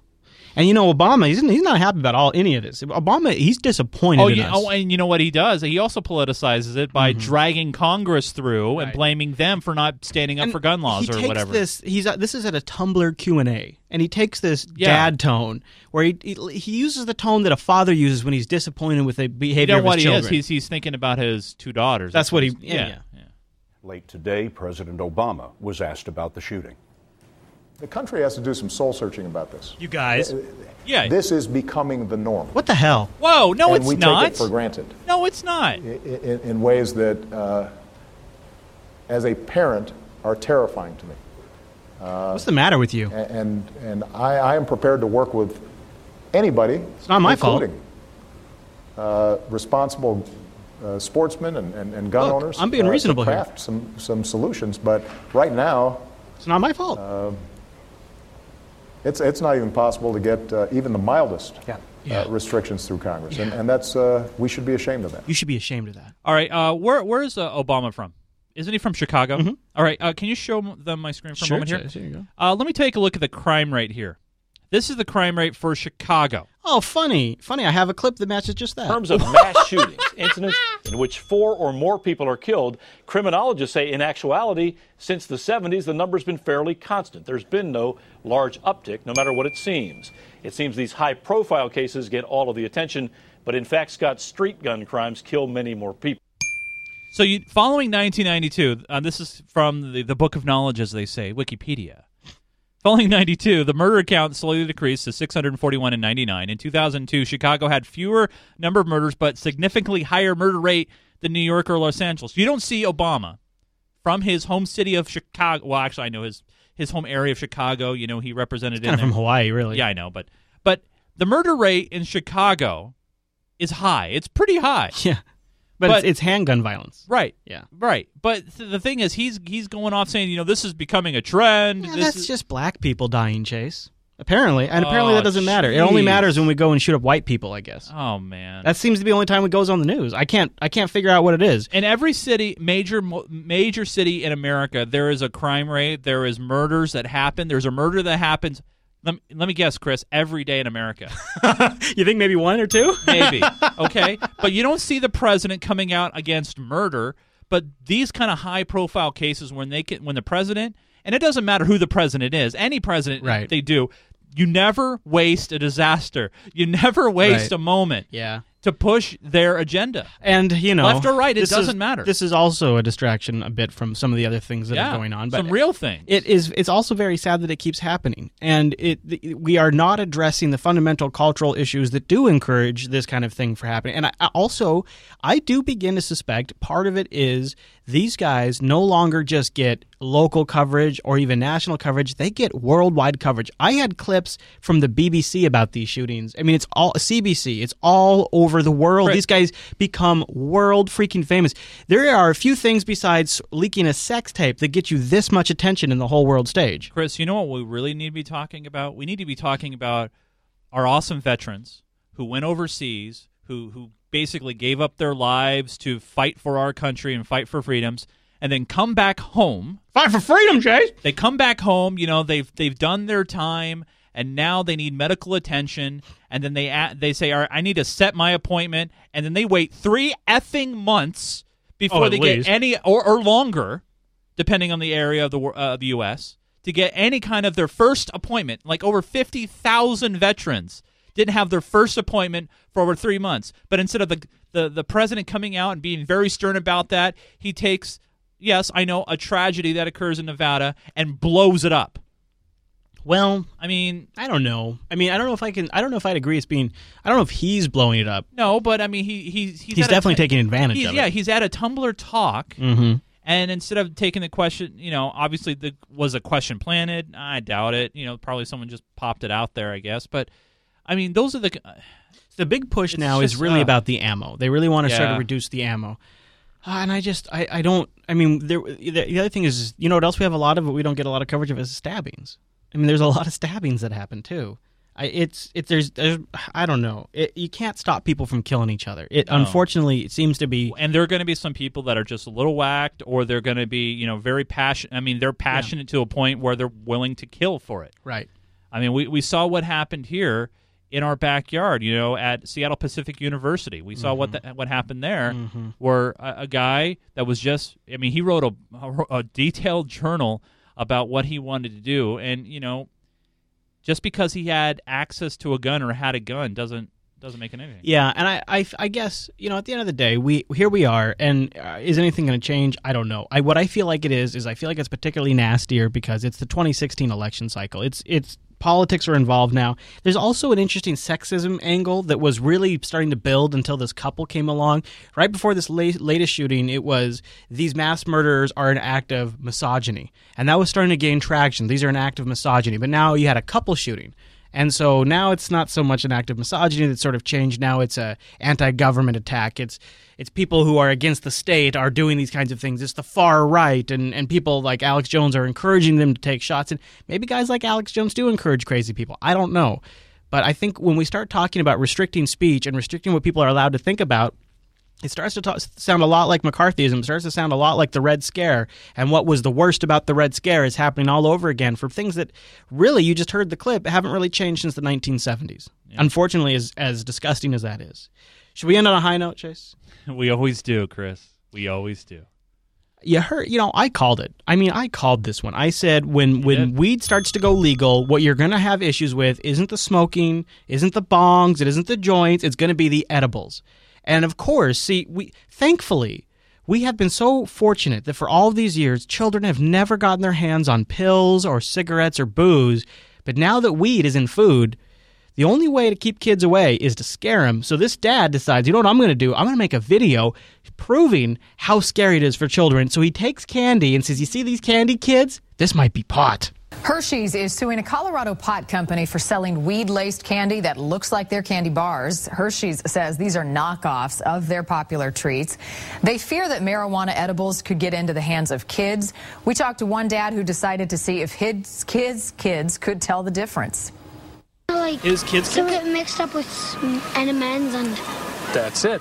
so the dad takes M and M's and he mixes them up. He says, "Can you tell which ones kid, which ones are weed and which one are M and M's?" As if it's the kid's responsibility to keep the weed M and M's separated from it's the regular parents' Right, 'cause, responsibility. yeah, kids. Are you able to make this Uh, determination? you know what? You know what I think it is. He's trying to set up like, what if a stranger came up to you Yeah. and tried wanted to give you candy? Hey, kids, you want some cannabis You want- candy? you want- is it? A, does it come in a white van that says candy on the with side? music playing uh, with a with a green leaf on top. Oh, That's geez. it. That's the problem. You get confused. And You might grab something that's wrapped like that, that is actually an edible, and you could consume it and be sick. Lesson learned there. According to Children's Hospital in Denver, Yeah. eight kids went to the ER last year for eating marijuana edibles. Eight. This year, they've already seen 10. Oh my goodness! Wow, wait, eight last year. Now we're up two more. And how are how are those kids? Oh, they're absolutely fine. Hey, oh, hey, okay. by the way, by the way, Chris, uh, how many kids probably drink bleach every year oh, in geez, Colorado? yeah. Boy, I didn't even think of that. Like poison control. or I was just thinking getting their hands on brandy or eating a pack of cigarettes. I mean, no, I but let's focus on the eight or ten. okay. Yeah, I mean, seriously. Doesn't make any sense to me. No, it doesn't either. Uh, all right, now this one you caught, and Yep. it's got us fired up. If you want to be a gun owner, if you want to own a gun, you better not light up. I'm su- um, by the way, I'm surprised by the way that this didn't occur. This hasn't come up in uh, Colorado. I haven't heard any kind of this story popping up in Colorado. We did hear this come up uh, earlier here in the state, but now it's actually taken into effect. Yeah. With legal recreational marijuana sales expected to begin next month, gun owners who use pot are facing a dilemma. If they admit to using pot, they'll face trouble with the law. And as Oh! KOMO4's Matt Markovich reports, the dilemma has law abiding citizens and the police caught in the middle. I like this lady, by the way. In She's really Washington cool. state, adults can have pot and Gun. a gun, but With putting them together marijuana sales expected- brings trouble. What? Bobby Joe Floyd knows that Bobby all Joe. too well. In Richland, Washington, a city of 51,000, people know Bobby Joe. I have probably married 2,000 people in What? this town. Oh. I'm an officiant. She's also a known medical marijuana You user, use the mixing her medicine into shakes rather than Oh, smoking it. I'm a Republican, and I believe in my guns. She went to the Richland police station to apply so for a concealed pistol license and came face to face with question number five on the application Are you an unlawful user of or addicted to marijuana? Now that's a hell of a question. Are you an unlawful? They uh, have now, you? by the way, that, that question is on the official uh, Right. state of Washington Department of Right. Licensing application. that sounds like have you stopped beating your wife? Kind of a question. well, and she asked Here, I'm gonna listen to it again. I'm gonna play it again. Have you my stopped- medical license. Have you stopped beating your wife? Typically, Recently. police don't ask for that, but with nothing to hide, Bobby Joe complied. Okay. A few weeks later, she got her application back. We denied her CPL. It was denied That's the by chief. Richland. So, so she answered yes. I am addicted. Then? No, no, she answered. No, no, we you, you we missed it. Oh, when we should I play it talking. back? Do you want me- Yeah. oh, okay. So, so basically, what happened was uh, during the the course of the application, the clerk at the police department recognized her. Oh, and she said, "You're a pot smoker." Yeah, can I need a copy of your certification for having marijuana? Yeah. And she said, "Well, I have nothing to hide. Here, Here it go." is. And they then the chief got the application, and th- Gotcha. that's then he's Gotcha. Okay. Okay. With nothing to hide, Bobby Joe complied. A few weeks later, she got her application back. We denied her CPL. It was denied by Richland Police Chief Chris Skinner because he knows Bobby Joe uses pot. And here's where it gets interesting. Would she have been given a CPL had you not known that she was a medical marijuana? Absolutely. And I was incredibly angry. Angry because she would have gotten a CPL if she kept her marijuana use a secret. Washington has legalized marijuana, but the other Washington in D.C. has not. As a law enforcement organization, you, you are you are bound by both state and federal law. Since 1970, marijuana has been a Schedule 1 controlled substance, the worst of the worst, which means people with pot can't have guns, even in states where pot is legal. that really put us in kind of a bind for the first time, um, trying to make a determination as to whether or not we, in good conscience, could I- issue a CPL to somebody, knowing that potentially it was going to be in violation of federal law. I sympathize with the police chief because really he's really between the legal rock and the legal hard place here. Dave Workman is an outspoken supporter of the Second Amendment, which gives all Americans the right to keep and bear arms. He doesn't know who's right. In my mind, some people didn't think this through. Oh, I think they did. Even the usually vocal National Rifle Association has not weighed in on the issue of legal pot and guns. Clearly, it's there. There's a conflict there, and it's been very, very difficult to identify uh, which way to go.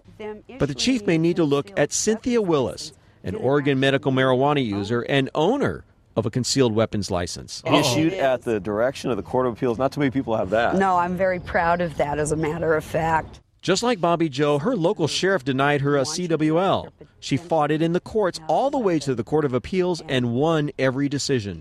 I was not a criminal, that I met all of the conditions uh, to have a concealed weapons license. But despite her victories, she's still afraid to answer another simple question Do you own a gun? Is that a hard question to answer? Uh, yes, it is. And Are you uh, afraid to answer? that? frankly, yes.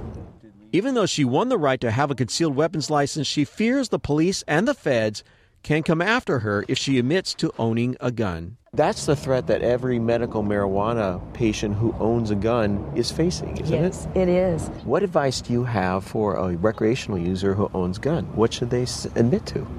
Nothing. Keep it to yourself. It's a question every marijuana using, gun owning adult in Washington must answer. Pot's legal, guns are legal, but it may take a court to decide if you can have one with the other.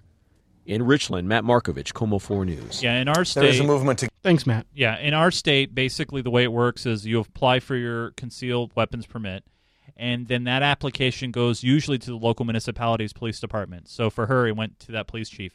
It doesn't go to the state. Basically, it goes to the chief. They they do a background check and then they approve. Um, and so that's what happened. Um, Hmm. I don't. Uh, the, I know uh, some people. It's one of those things where she was being honest on her application. I don't fault her for that at all. I mean, the only reason why, by the way, she got caught is because someone recognized her in the police department. Otherwise, it would never have came up. Hey, isn't that that bitch that gets stoned all the time? and that's how it happened. actually, well, everybody knew her because she married a lot of people in town. She's like, "Hey, y'all, thanks for coming here and getting married. Here's the complimentary pot brownies." But I mean, the federal government. This is where I get confused, Chris. I mean, first off, the federal government said, "All right, fine, we're not going to come after you guys in Colorado or Washington State. Mhm. You guys are free to do it. Go for it." Mm-hmm.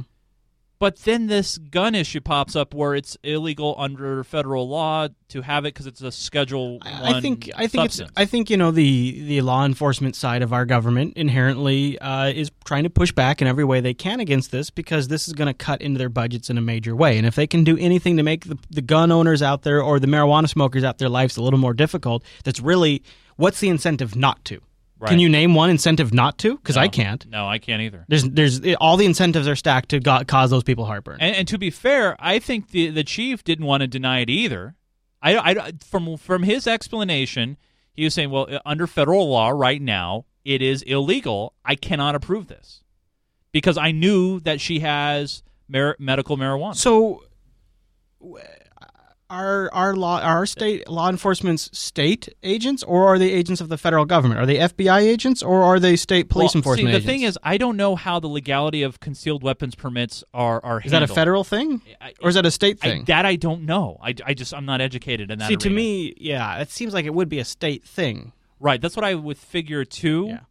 Um, you know, one good. I'll talk to my one of my one of my friends about that because I know, for example, depending, you have to like if you're a concealed weapons permit person Mhm. and you're visiting, say, Idaho Mhm. or Nevada Mhm. or Utah or whatever, Mhm. you have to comply with their Right. permit It's process. per- it's by state. Right. Yeah. Now, most states, depending on the state, will honor the permit that you have. Yeah. Depending, but not all do. No. So, so I don't know. Yeah, I don't either. It is very odd, and uh, I, I, it's it's one of these things too, where if you go back through history, one of the most interesting dynamics that's played out in the U.S. history is the state versus federal, and how key in some in some pivotal instances of history that that tra- that um, decentralization of power has been. And I think it continues now in our in our modern era. It's playing out in, with this particular issue in a big Yeah. way. Well, I mean, and now that it's legal in Washington State, this decision, I, I really hope she she f- appeals this. I really hope she appeals it like the other lady, and we actually get a federal decision on this. Well, what do you always say though, Chase? Because you know what's going to drive this. Show me the money. and I think that's what will decide this finally. And of course, we've talked about it, but here it is. CBS covers it. Colorado is booming. Colorado has a new cash crop. Ah! New figures ah! show that the state has been raking in profits since January when it became the first in the nation to legalize the sale of marijuana for recreational use. Barry Peterson is there. This green gave the state of Colorado a lot of that other green, tax dollars. April set a record with 3.5 million in taxes for recreational use. Add in sales taxes from lower taxed medical marijuana, and so far this year, the state has banked nearly $18 million. The light's on 24 hours a day here. We met Sally Vanderveer at the Medicine Man Pot Shop, where customers spend $16 for a recreational joint. Holy As shit! the stigma of marijuana use goes away, we're going to continue to see more and more customers. You know, I don't know about this. Sixteen dollars for a joint is ridiculous. I mean, uh, uh, uh, I mean that if you if you price it that, that's almost locking in a black market. That seems really high. Come in. More money for the state. More money for the state. One big sales boost, the marijuana celebration on April 20th, that drew an 420. estimated 80,000 people to downtown Denver. Here I got this Farmer's Kush. Along with the big bucks have come some big problems, like 10 toddlers so far this year overdosing on edible marijuana products. And from January through May, the Colorado State Patrol handed out 289 tickets to people driving under the influence of marijuana. Cha-ching. I mean, I like how they talk about that like it's a bad thing, but I get you bet your ass that's because they've doubled down on patrols and because they're making more money that way. Yep. And they talk about it like it's a bad thing, but they're loving it. That's over 12% of all traffic citations involving drugs and alcohol. Part of Colorado's sales tax boost comes from marijuana tourism that may be as much as a third of sales. Colorado's always been a fantastic place to come visit. We have so much to offer, and now marijuana is just one more reason to come to Colorado. The tax money is supposed to be spent on schools, but some of it may be earmarked to hire more people to regulate this booming business, and, Scott, more cops to arrest those driving under the influence. Just one more reason, Barry. Thank you very much. Oh, thank you very much. I One should more head reason. over to Colorado. Could you grab me a brownie while you're That there? That would be nice. I'm Scott Pelley. just, like, come on, Scott. Come on, buddy. I don't know, Chase. I, I guess I'm a bit of a skeptical guy these days. I just hear this kind of stuff and I think, okay, so the cops are making more money. Yeah. They're going to hire more bureaucrats with Yeah. this money, Yeah. uh, the regulation. Yeah. The cops are doing more citations. Yeah, but Although- they've also said the crime rate's gone down too, right? Right. And did you notice? It's they said uh, you got to really be careful the way you really got to watch the way CBS words their evening reports because what they said was 12% of the alcohol and drug related stops are marijuana related. Not 12% of all stops, but all stops that involve alcohol or drugs, 12% of those were pot related. So let's, if you think about it, that's not very much. No, so flip it around. That's 80. My math's not good. Oh, what was it, 14? 12? 12%. So Chase. 88% are alcohol related. or something. Or something else. Probably else. alcohol, Yeah. yes. 88%. But Yeah, so it's like, yeah. let's twist the number. Right, but if you flip it around, well, twelve percent of the uh, Oh, traffic yeah. stops are related is to drug and alcohol. Were were cannabis related. That is actually amazingly low. If you think about the fact this is a booming industry making lots of money with tourism coming from all over the country driving around on their streets. But we've seen it here in Washington State where the media is so quick to jump on the fact and when there's any kind of marijuana related accident Mm. or explosion or anything where it, right now it's so in the minority of numbers but they want to ma- you know magnify it so much because of the of this hidden agenda, agenda or Yeah, whatever it is. something, Yeah. it feels like there's one. I mean, it's hard Yeah. to nail down exactly, but. Yep. There you go. So, uh, ladies and gentlemen, we will wrap it up here. There's lots more in the supporters sync. We have an overtime folder with additional clips that go in even more depth and all kinds of stuff from the supporters show. Please, please go over to patreon.com slash unfilter. Become an Unfilter patron of $5 or more, and you get access to all of that stuff. More show, supporter show, source files, Yeah, all of it. All of it. Yeah. Now another way that you can contribute into the show is our unfiltered subreddit right there, unfiltered.reddit.com. Now, Chris, unfortunately, Uh oh, what is it, Chase? well, you know, we have a red book prediction, and I, I, I might just stop doing it because I don't think we hit the goal. Are you? Or maybe we've tapped out the potential Reddit audience. I think so because I think my For prediction my prediction was one three three three. Yeah, yeah. And uh, unfortunately, we are too short. Really, So, really, yeah. Well, actually, actually, I'm sorry. It was thirteen thirteen. Are you sure? Oh no, that was not. That was ninety nine. You're right. You're right. I was yeah. I was one page back in the red book. So I'm gonna cease you the go- prediction. Really? Yeah, I'm gonna end it. break new at 101. Break a new, Chase. That's what I say. Yeah, break so a new. If people wanted to help, though, they could go to unfiltered.reddit.com. You can help shape the content we fit in this show. Gives us an idea of what you guys like to hear, and you can also chime in on what you think the real deal is with stories over there. That's right. Now, Chris, during the course of a week, uh, you tweet out a lot of great things that are happening. Hey-o. For example, you retweeted that Batmobile is best friend in Batman Arkham Knight. Yeah, I've been I've been watching all the E3 coverage on Twitter. I know, isn't that great? It is pretty cool. Where- yeah, twitter.com slash. Chris L-A-S, Mr. Nice. Nunes. What about you? Are you, are you on Twitter? I'm on Twitter, yeah, at Oh. Nunes, N U N E S. And by the way, did you notice I changed the description there? I put a little mention of with you there. Look at that. I didn't notice that. Yeah, That's just for nice. you, That's just for you, nice. buddy. I host shows with Chris L.A.S. too. Now, do you uh, happen to do anything like related to Minecraft or other types of geek and gaming related Boom, things? Bob's your uncle. nice, geekgamer.tv. That's right. And by the way, look at this. Chase is switching to Linux. What? It's, it's it's at the bottom of the pitch. Hold on. I don't think anybody can see it. Hold on. Go me- watch that. Go watch I'm how bringing to it up Linux just a little bit. You could go see it yourself. You'll, with you'll to see it on the screen. How There to. Linux. How, to Linux. Yeah, Just that's say it a couple times. That's and right. Get it. We do the show Wednesday evenings. We That's start true. we start around what six thirty ish. Uh, today, today, to be honest with you, we started like around five thirty. Yeah, so make sure you're here on Jupiter Broadcasting, JBLive.tv every Wednesday starting about 5:30. You get to hang out in our chat room, help us name the show, and not only that, you get to interact with us in real time as we do the show and give oh, us feedback. I love that. I love that at all. And we love you guys too, all you patrons. Thank you so much for supporting the show. I think that's it, Chris. I think we're all done, Chase. We'll get out of here. We'd love to see you guys live, and always send us your feedback. JupiterBroadcasting.com slash contact. And until next time, we'll see you right back here Next week.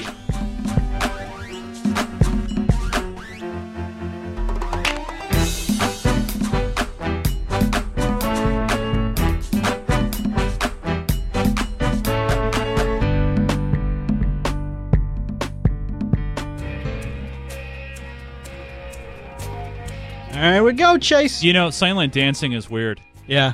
yeah, that's right, because you didn't have headphones on. That's right. JBTitles.com, everybody. Let's go boat. Boat. Heavy shows. The shooting shows are not the best. No, they're not. It's tough. Yeah. It is so tough. Yeah, it's like, who wants to talk about that?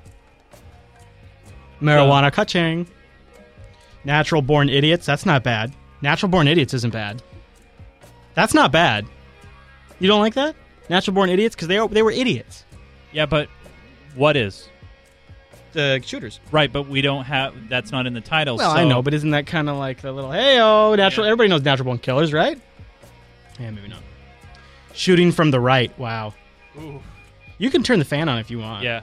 Because getting a woman here, all the naysayers are to blame. We're all terrorists. Ooh, yikes. Ooh, that's heavy. JBTitles.com, everybody. Crapshoot, Nevada. Wow, Chase. Wow. It's cold, man. Guns Gone Wild. Faces of Hate.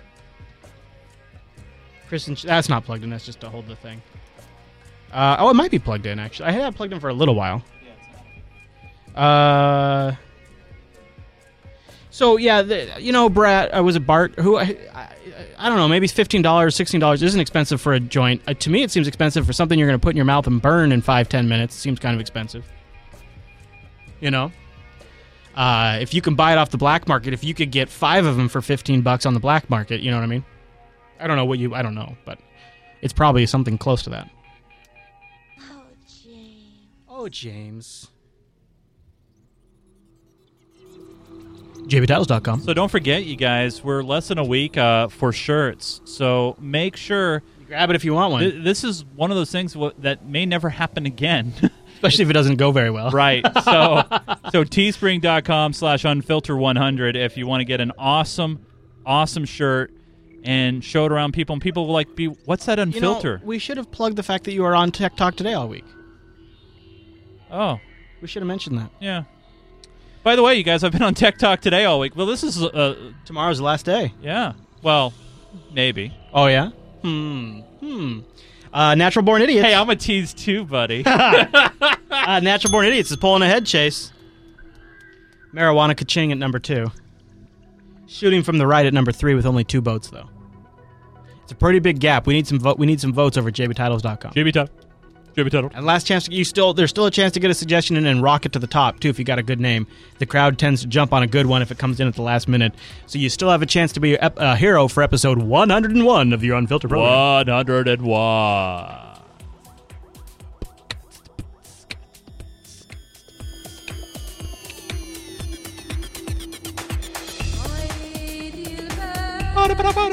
Hot good, guns bad.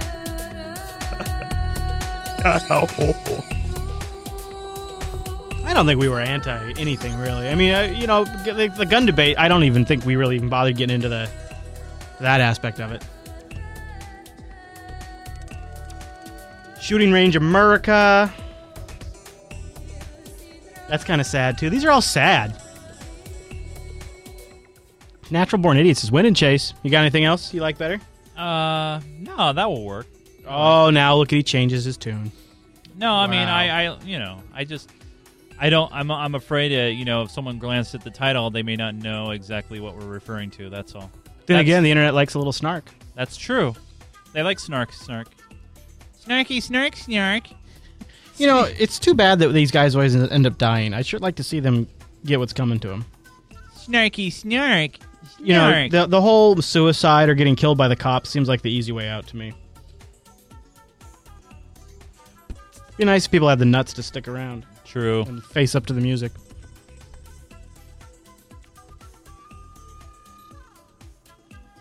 Shooting bias.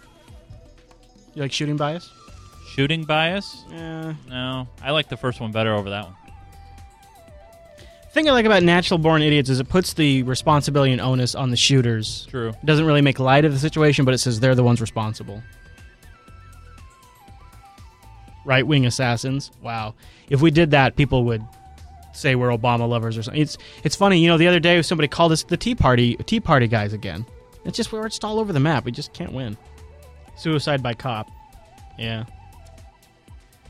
Natural born idiots, I think it is. I think it is that. I think that's where we're going to go. All right, guys, we're going to wrap up so that way we get out of here at a reasonable time to make it back for Tech Talk today in the morning. in the morning. That's right. So you guys, yeah, all week I've been uh, been talking uh, gaming and tech, daily news with uh, Mr. Chris Fisher and the members of the Mumble, mm-hmm. and it's been fun. I suppose so, Eric. Yeah, it has been a lot of fun. Yeah, that's true, Brett. That's a good point. All right, I think we're all done then. All right, guys. Well, thank you so much for joining us. Have a great rest of the week, and uh, We'll leave no- you with a little music and then uh, bring up some reruns for you guys. And we, we know the music that we always play. Oh yeah, you want? Oh yeah, I should, huh? Yeah, you We should. should. We'll do that. It's a good call, Chase. It's Yeah. a good call. We- we- All right, guys, we're gonna get out of here. Thank you very much for joining us, and uh, don't forget teespring.com slash unfilter100. That's a good Break call. it on That's a good call. All right, everybody. We love your faces. See you next week for 102.